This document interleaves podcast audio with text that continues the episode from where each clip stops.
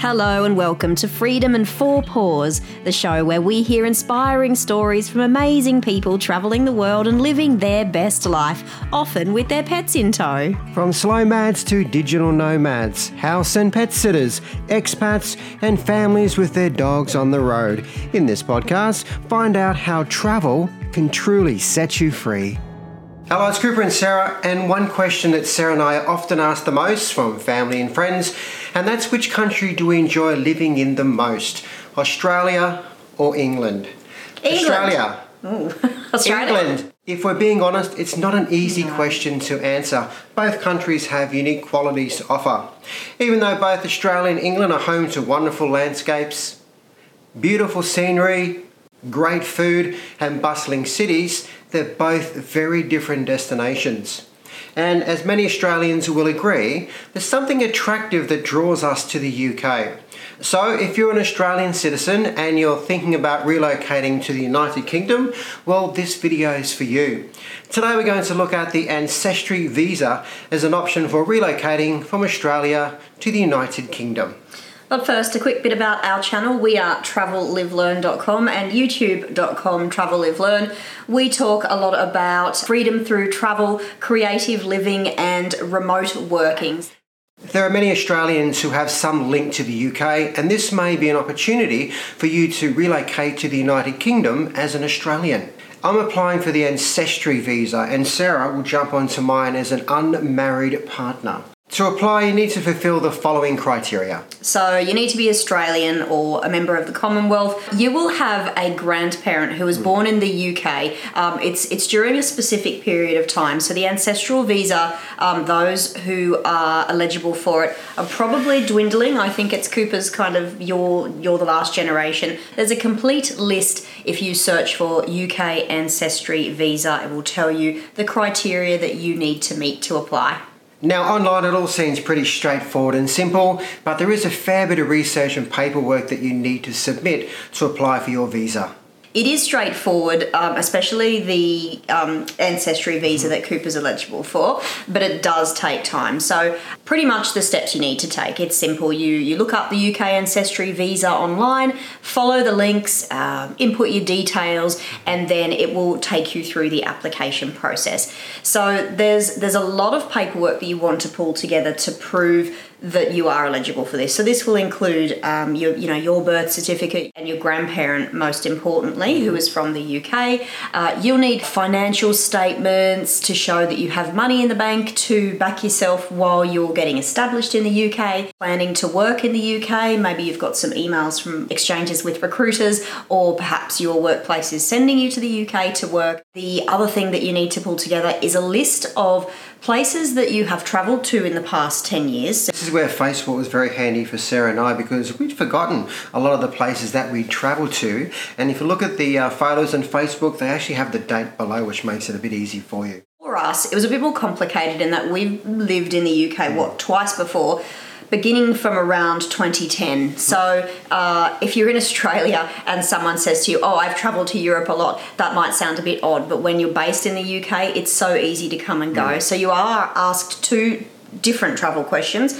One is, um, about the times you've come and gone from the UK itself, which for us had been quite a few because we'd gone to on quick weekends away to Europe. But then there's another question around um, other parts of the world too. So if you are applying as a partner, you'll want to sit down and, um, as Cooper said, go through Facebook, Dropbox, your phone to get the approximate dates um, of when you've come and gone on various trips. But our big piece of advice is with the Ancestry visa, you need to apply within three months of when you intend to travel. Strongly recommend that you use the three months just to alleviate any stress, gives you time to gather your paperwork, get into your And biometrics. make sure you don't book your flight until you receive your visa.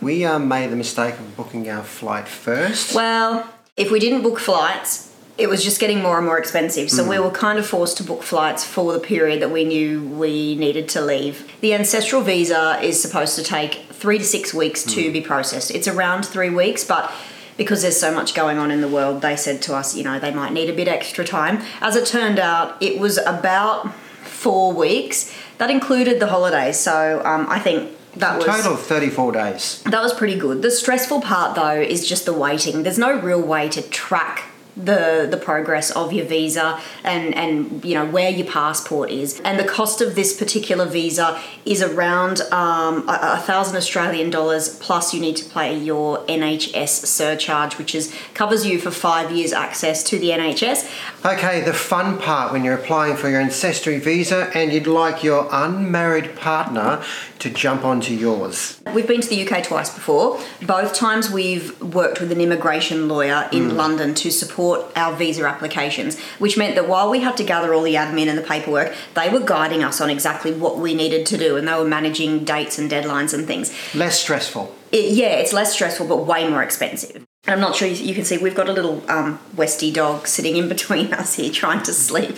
So we've got an extra expense this time of um, arranging him to come with us, which we'll talk about in another video. But because of that extra expense, we decided to apply for these visas um, ourselves this time because I'd never done this before, or we'd never done this before, I just assumed that as part of the application for the ancestry mm. visa, that somewhere along the line I would put my details in and the partner visa would be linked with that application.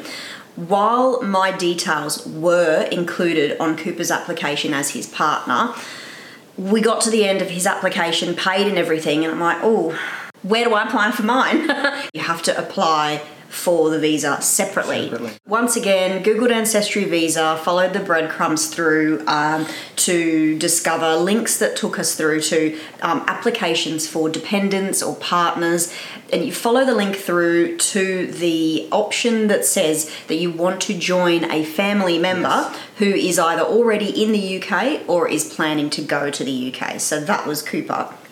And then the next was um, ticking the fact that um, Cooper's was a non points based work visa. So if you're applying for this exact combination, um, the UK Ancestry visa is a non points based work visa.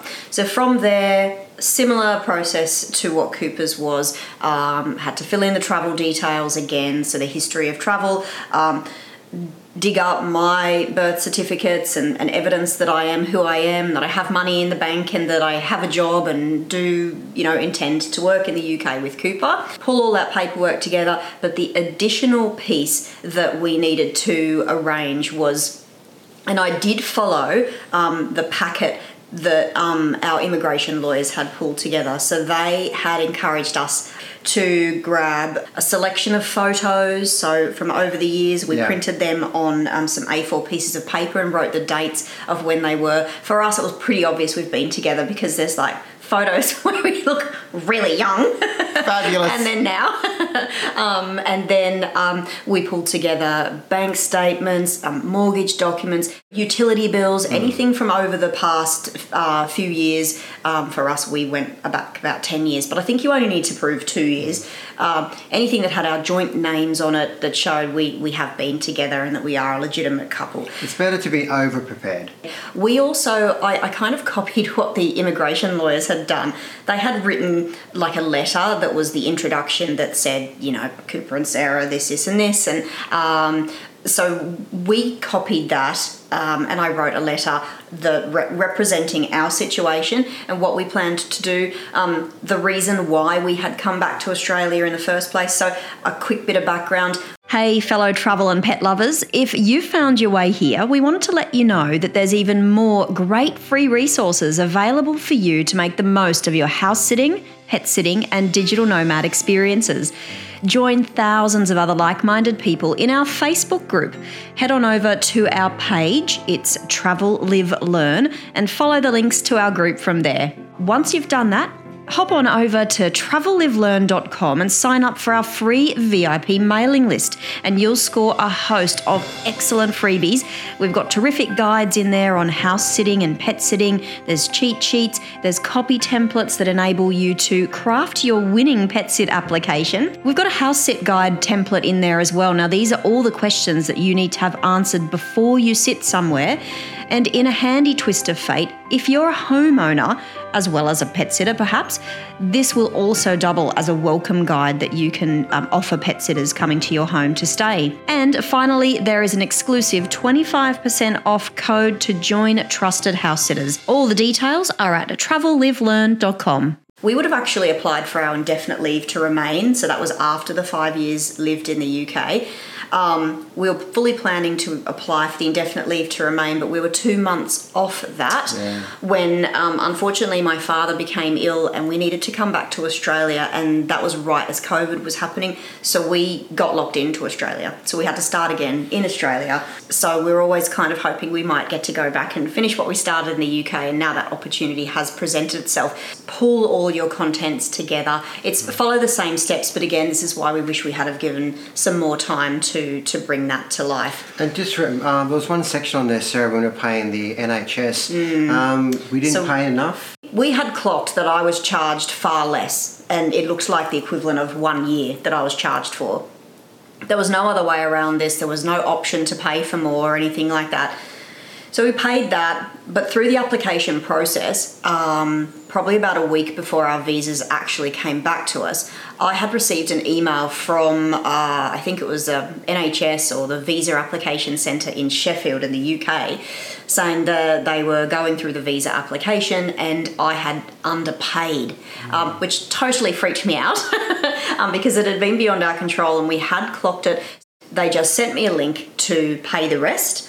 And so I quickly did that, and then there was an email address that said to email back um, to let them know that, that the extra had been paid.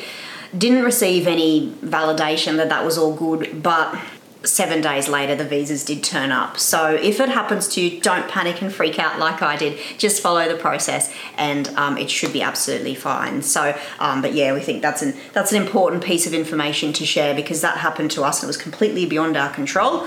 Partner visa that was a bit more of a complicated um, piece of the puzzle, but we did make it work, um, and we got our visas back. So now I feel like maybe immigration lawyer is you know on my career path for the future. I suppose one of the questions that a lot of people are thinking, Sarah, is how much does all of this cost? And if we're being honest, it's not very cheap. There's no doubt it's a massive hit up front. Like, It's an investment. yeah, it's Yeah. it's financially it's a hit up front, but we exactly a lovely word. We look at it as an investment. The NHS surcharge is very expensive, but it's for five years. Um, it does give you access to the healthcare system in the UK across the space of five years. It's it's probably reasonable, I think, for the opportunity to live and work in another country, especially a great one like Great Britain.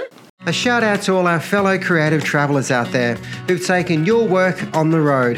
How awesome is it to have the freedom to live, travel, and work wherever we want, whenever we want? Now, house and pet sitting as a way of life is something we talk a lot about on Freedom and Four Paws. And we know that many of you who are living this lifestyle are also what we'd call digital nomads. We're constantly blown away by the inspiring stories we hear from people all around the world who have embraced this type of lifestyle and, importantly, are successful at it. There are so many amazing stories out there. Is yours one of them? If you're a digital nomad or creative who's taken your work on the road and you want to get your story out there but not sure how, our partner team at Exhale Media Group want to help. Exhale Media Group's mission is to help you tell your story so you can continue to inspire others to achieve freedom. Yep, if this sounds like you, get in touch if you want support with designing your own channels like a blog or social media to share your story. Maybe you need to create a strategic communications or project plan for your business development. Exhale Media Group can help. Do you want advice on how to score PR and media opportunities so you can share your stories for the world to hear? Exhale Media Group can sort you out with that too.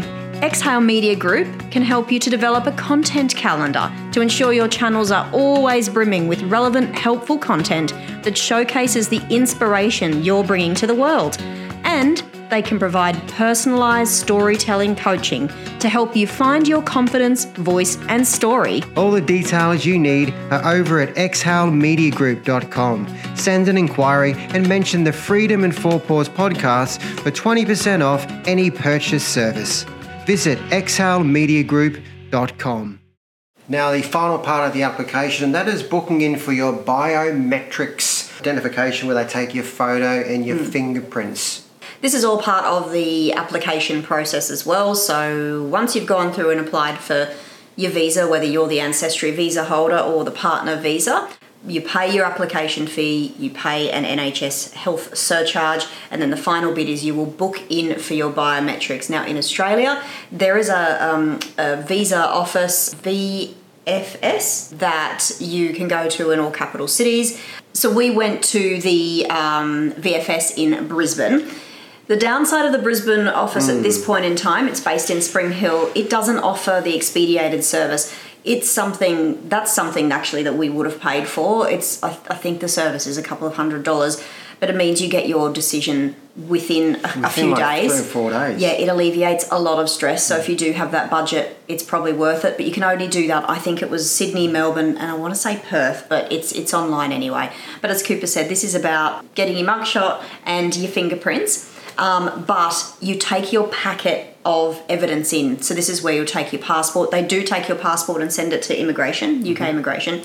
Um, but you have everything that you have said that you will give as evidence. Another piece of advice I think we'd give is we had because we'd applied separately, or you had to apply separately. They're two separate applica- applications. We'd pulled together all of our evidence in a lovely, organised um, you know, bound folder. um, there can't be any staples or anything, um, so just keep it really neat. But um, because it all gets scanned through to UK immigration, but we had everything beautifully ordered and neat, um, ready under Cooper's name and my name, and I'd actually arranged duplicate copies of bank statements and all sorts of things um, in case we had to go into our um, uh, appointments separately. As it turned out, we did not. We went in as a pair, and they actually submitted the application as one. So you actually don't need to duplicate anything. Pull all your paperwork together. Um, but just order it as one application for both of you. Because, yeah, I was a little bit worried that things would be submitted out of order because um, in the end there was there was content pulled from your folder wasn't there and then were like madly pulling things from from my application that I'd pulled together so you could get all of that neatly ordered as one application and then you have no worries about anything getting out of place but you know we were pretty organized so I think well it obviously ended up um, working in the end Because 34 days later, we received our visas. yay If you found this video helpful, please hit the subscribe, like, and notifications buttons. Hey, part two coming up. Sorry, London. We're going to show you how you can want to sleep transport a dog from Australia to England. Thanks for joining us on the Freedom and Four Paws podcast. This production has been inspired by our awesome Facebook community. Join the group by searching Pets and House Sitting Travel and Digital Nomads, or find the group via the link on our Facebook page, Travel Live Learn. This podcast is brought to you by TravelLiveLearn.com. Visit the site today to find out more about this podcast, access show notes, and sign up to our mailing list for free house and pet sitting application templates, guides, and a 25% off registration code for trusted house sitters. If you love this content and want more of it, subscribe to the podcast on iTunes or your favourite podcast service. You can find us on YouTube too. Look up Travel, Live, Learn. Until next time, give your pet a pat from us and say yes to that next adventure.